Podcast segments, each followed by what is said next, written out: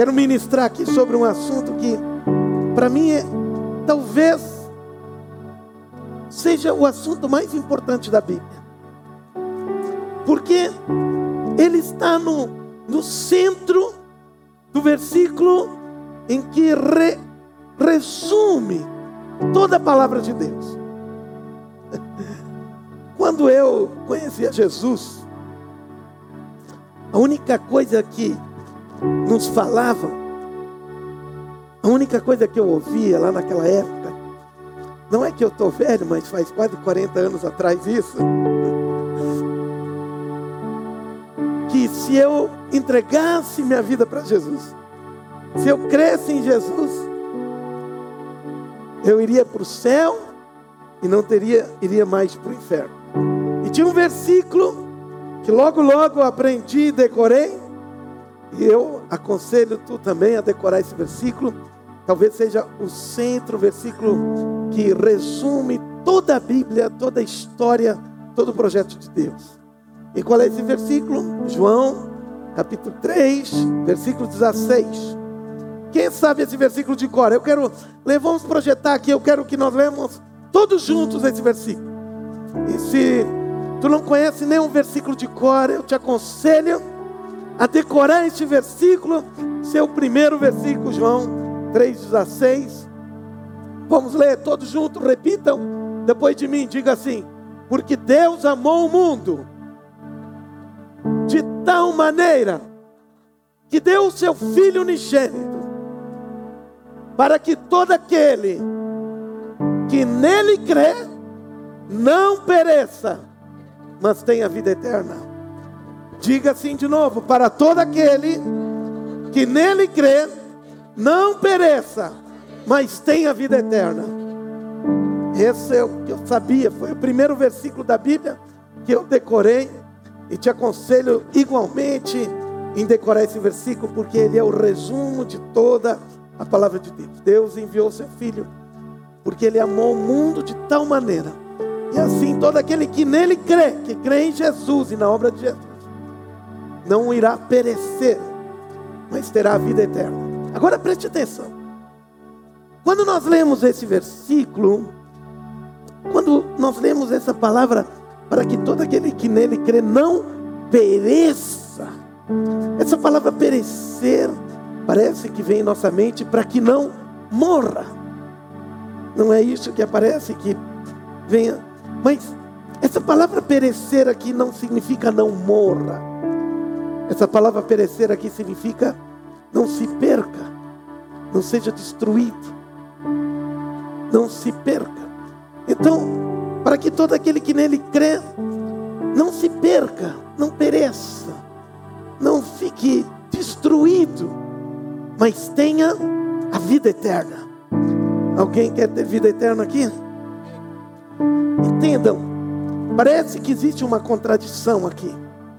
Quando a gente entende esse versículo que a palavra perecer é morte, então nós diríamos assim: aquele que crê em Jesus não vai perecer. Logicamente que nós vamos morrer naturalmente, mas parece que diz assim, pelo que a gente entende, pela lógica, de que Aquele que crê em Jesus não vai perecer eternamente, ou seja, não vai morrer eternamente. Significa que aquele que não crê em Jesus vai morrer eternamente. Mas aquele que, ou seja, vai desaparecer, não vai ter vida depois da morte. Mas preste atenção. Aqui não está falando isso. Todas as pessoas, preste atenção. Depois da morte física, a vida continua. De todas as pessoas, crendo ou não em Jesus. A nossa vida no espírito, a nossa alma, ela não morre, ela não desaparece. O que desaparece e o que fica ah, vai ser enterrado e vai se decompor é o nosso corpo físico. Mas o nosso espírito e a nossa alma permanecem. Não importa se eu seja cristão, não importa se eu não creia, não importa se eu seja ateu, qualquer coisa que eu seja. Mas lá no futuro, alguns passarão pela segunda morte, que essa segunda morte significa a separação eterna de Deus, mas outros vão ter a vida eterna junto com Jesus, estarão no céu. Então, aqui nós vimos uma distensão. Todos aqueles, as pessoas terão vida depois da morte. Ninguém desaparece depois da morte. Não é que a alma, o espírito de alguém desaparece. A vida continua. Alguns vão continuar a sua vida no lago que arde como fogo e enxofre, conhecido como inferno. E alguns vão continuar a sua vida no paraíso, no céu. E, e é, essa é a vida daqueles que creem em Jesus. E, a priori, nós entendemos esse versículo como sendo essa explicação. Então, nós pregamos: se tu crês em Jesus, tu irá para o céu, tu irá ter vida eterna junto com Deus. Amém? Estão entendendo? Essa era a pregação por muito tempo e provavelmente muitos de vocês também ouviram algo como este, uma pregação e, e tinham esse conceito. Mas eu quero dizer uma coisa diferente hoje para vocês, de que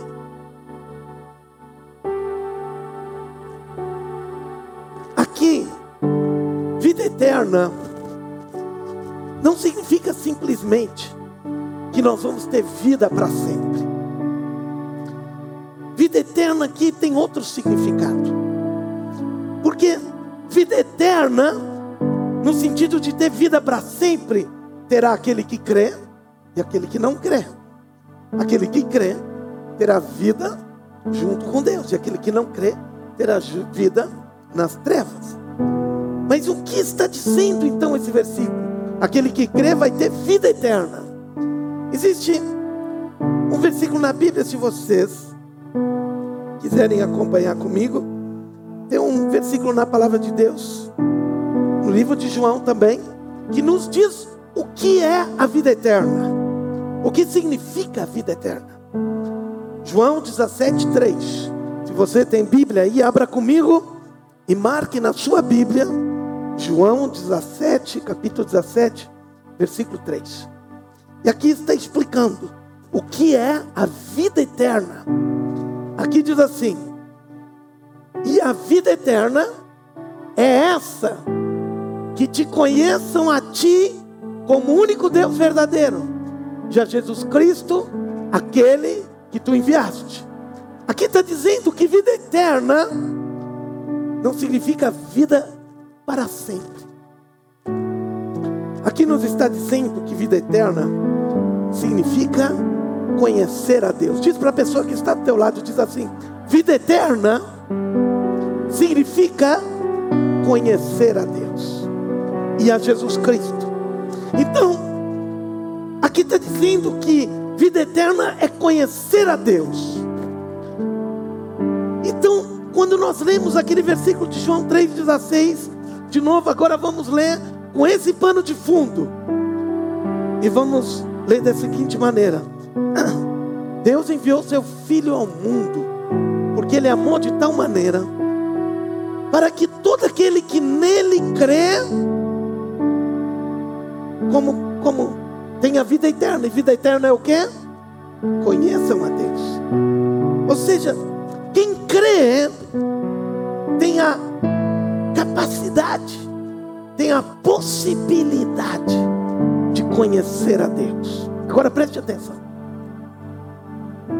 Aquele que não crê não tem a possibilidade de conhecer a Deus. Mas aqui não está falando de um conhecimento intelectual. Aqui não está falando, ah, conhecer a Deus intelectualmente, que Ele é um Deus todo-poderoso. Entendam, a grande maioria acredita que Deus existe.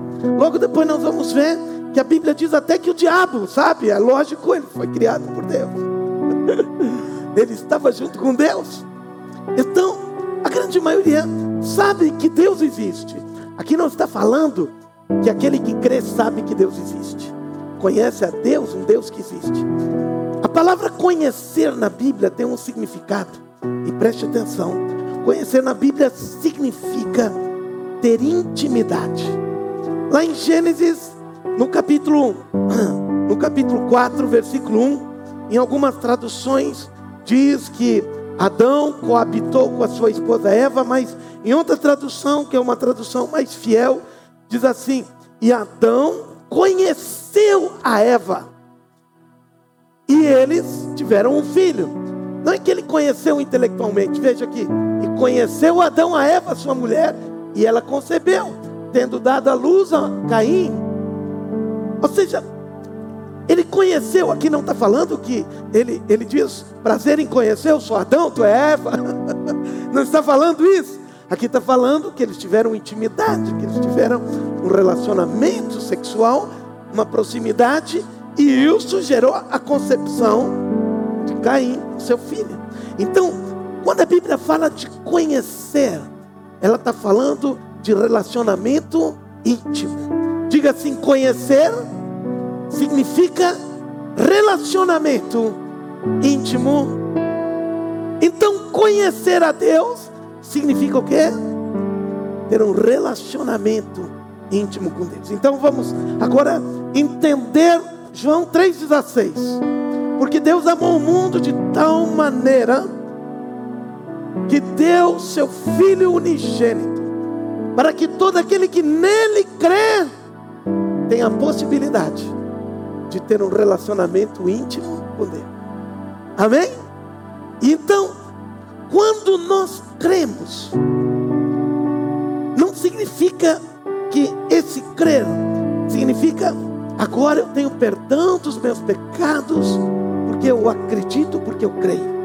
E tenho a esperança de viver uma vida lá no futuro, depois da morte, junto com Deus.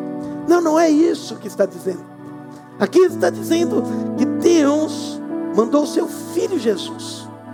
E aqueles que creem em Jesus, agora, pode ter um relacionamento com seu Deus.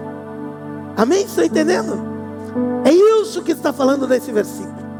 Ou seja, o prêmio, a grandeza de alguém crer em Jesus que agora pode ter um relacionamento com o Deus Todo-Poderoso, pode ter uma intimidade com Ele, pode conversar, pode ter um relacionamento com Ele. E deixa eu te dizer, essa é a maior coisa que nós podemos ter como cristão. Entenda uma coisa: se tu vem para Jesus e vem para a igreja e diz assim, eu vou crer em Jesus para que eu tenha eternidade, tenha esperança de morar no céu futuramente. Deixa eu te dizer, isso não passa de uma ideia que outras religiões também falam. Até alguns dizem algumas coisas mais ainda. Os aqueles que são islamitas, eles pegam, se tornam homem bombas, porque eles dizem depois da morte eu vou para um lugar e vou ganhar 40 virgens como esposa. Ou seja, eles sonham alguma coisa para depois, nada concreto para hoje. Os outros, alguma outra religião, os budistas, pensam que vão estar num lugar zen, num lugar cheio de paz, de tranquilidade. Alguns outros ou seja, cada um tem uma ideia sobre o futuro. Então, se o cristianismo simplesmente, se tu estivesse aqui simplesmente, se a promessa de Deus fosse simplesmente para alguma coisa, quem sabe, uma esperança lá no futuro, na eternidade, quando tu morrer, onde ninguém voltou para dizer se é verdade ou não não passaria de uma outra religião como qualquer todas as outras que estão aqui. Mas aqui está dizendo que o cristianismo não é isso. Não está falando de uma concepção, concepção de uma religião que está jogando apenas um, para uma ideia de futuro, para uma esperança depois da morte. Aqui a Bíblia nos está dizendo: aquele que crê em Jesus, pode ter relacionamento, vida com o seu Deus agora. pode ter um relacionamento, pode experimentar coisas. Agora, sabe por quê? Porque vejam, muitas pessoas estão pensando que vida eterna é para depois da morte, lá para o futuro, mas quando nós lemos, veja, no versículo anterior desse, de João 3, 16, João 15, João 3, 15 diz assim: Para que todo aquele que nele crê tenha agora a vida eterna. Depois, em João 3,36, veja o que está escrito. Crê no Filho, não está descrito aqui, terá a vida eterna. Coloca aqui. Quem crê no Filho, diz o que? Tem. Tem é passado, presente ou futuro. Presente. Alguém crê aqui? Então quero dizer que tu já tem agora a vida eterna. A vida eterna não é uma coisa, não, quando eu morrer, eu vou ter a vida eterna lá no futuro. Não, Deus está dizendo, é agora. Agora tu já tem o acesso a Deus. Agora tu já pode conhecer a Deus. Agora tu já pode ter intimidade com esse Deus. Por quê? Porque a tua relação, porque aquele que crê tem essa possibilidade. Então, quando a gente diz que a maior coisa que Jesus fez quando ele morreu na cruz foi perdoar os nossos pecados e nos dar a salvação, eu quero te dizer, esse é um pensamento, esse é um pensamento limitado. Porque a maior grandeza, a maior obra da morte de Jesus foi que ela te deu acesso para tu ter relacionamento com Deus. Amém? Está entendendo?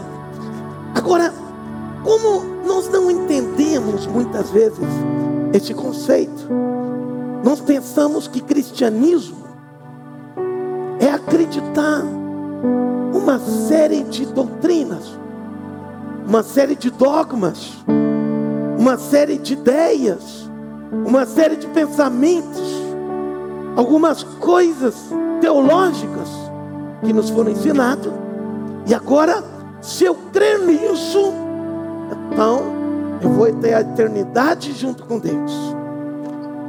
Não é isso, querido. Aqui está dizendo: se tu crer, tu vai ter a vida com Deus e os benefícios da vida com Deus. Agora, amém? Está entendendo isso? Mas o diabo, ele de certa forma quis apagar isso, para que tu tivesse apenas uma esperança para o futuro, uma esperança para depois da morte, como qualquer outra religião que dá uma esperança para depois da morte. Então o cristianismo não seria diferente de qualquer outra religião. O cristianismo seria apenas, e por isso fizeram os credos. Então a pessoa diz assim: bem, agora vou te batizar, porque porque tu crê. Creio em Deus Pai Todo-Poderoso, Criador do céu e da terra, em Jesus Cristo, Filho unigênito de Deus, nosso Senhor, qual foi concebido pelo Espírito Santo, e assim por diante. Então, quando eu creio numa, numa série de frases, e diz eu acredito nisso, bem, agora, então, tu tem direito a morar com Deus. Querido, isso não é cristianismo.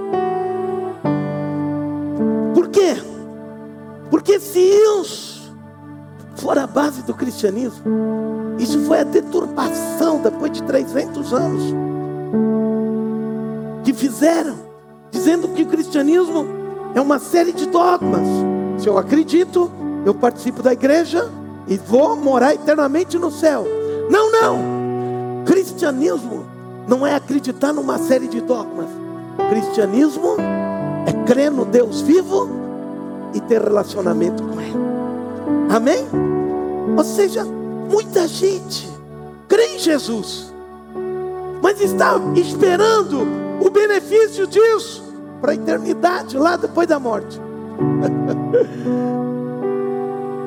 Eu quero te dizer, a grandeza e a força do cristianismo está que nós, crendo em Jesus e na obra que Jesus fez, nós agora podemos ter livre acesso a esse Deus. Essa é a diferença.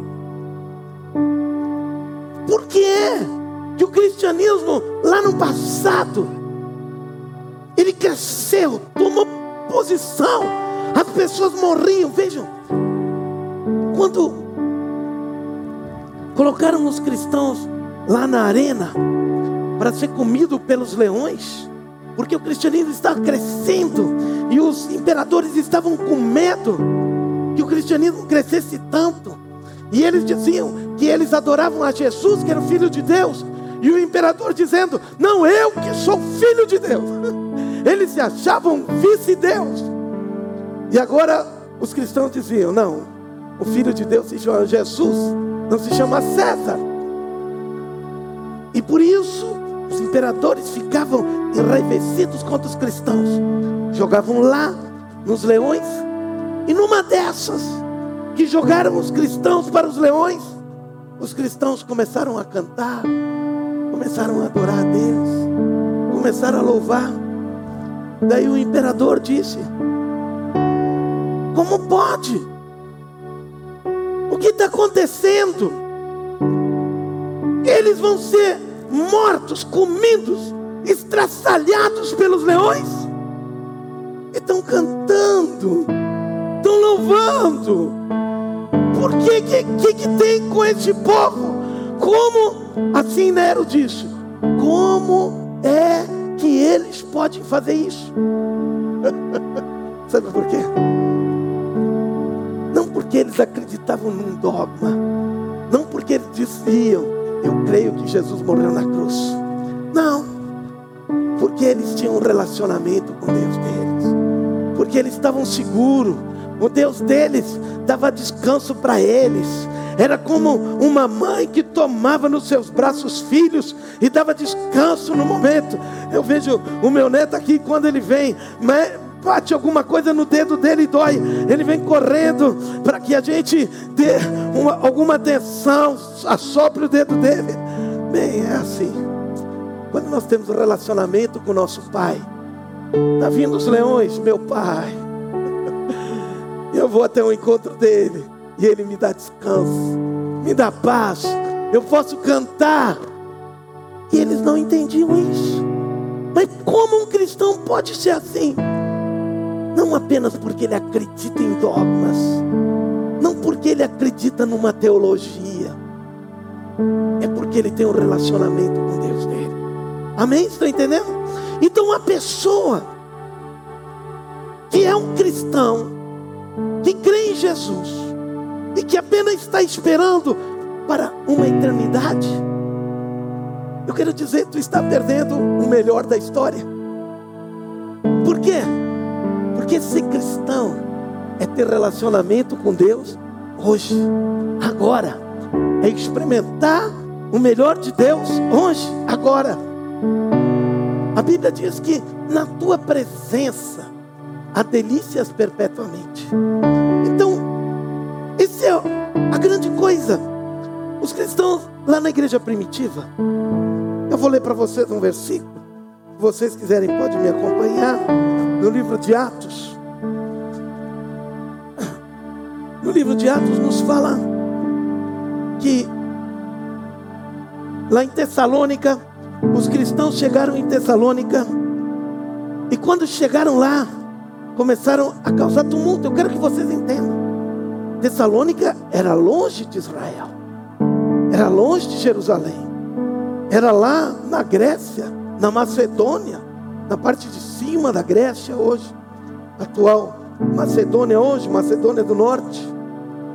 Diz assim, porém, não se encontrando, arrastaram Jasson e alguns dos irmãos, porque eles estavam na casa de Jasson, perante as autoridades, clamando. Agora preste atenção, eles pegaram os cristãos, e pegaram este Jasson, que era um cristão, que tinha se convertido lá na cidade, e disseram assim: estes que têm transtornado o mundo chegaram também aqui.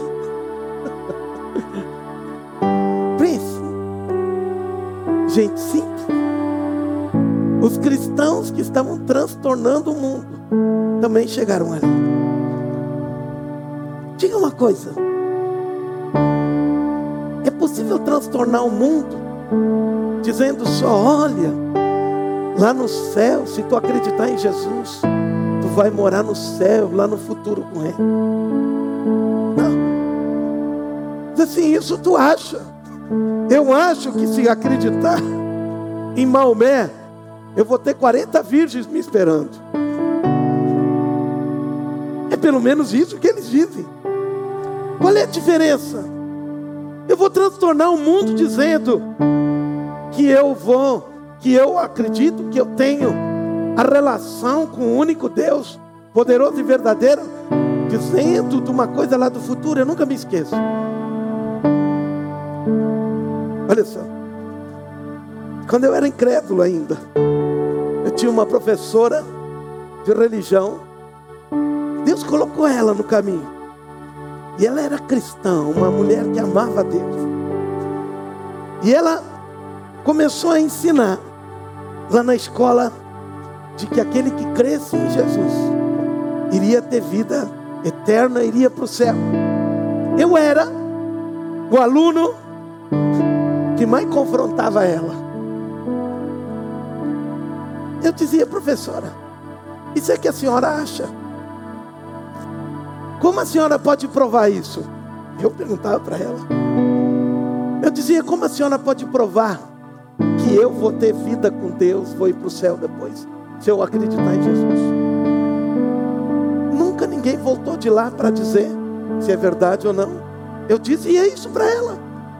Os meus colegas ficavam olhando, e daí eu encontrava um outro que me ajudava, e nós colocava a professora na parede. E a professora dizia: É, mas se vocês crerem, se nós cremos em Jesus, a Bíblia diz. Eu disse: Mas quem diz que a Bíblia é de verdade? Mas deixa eu te dizer uma coisa.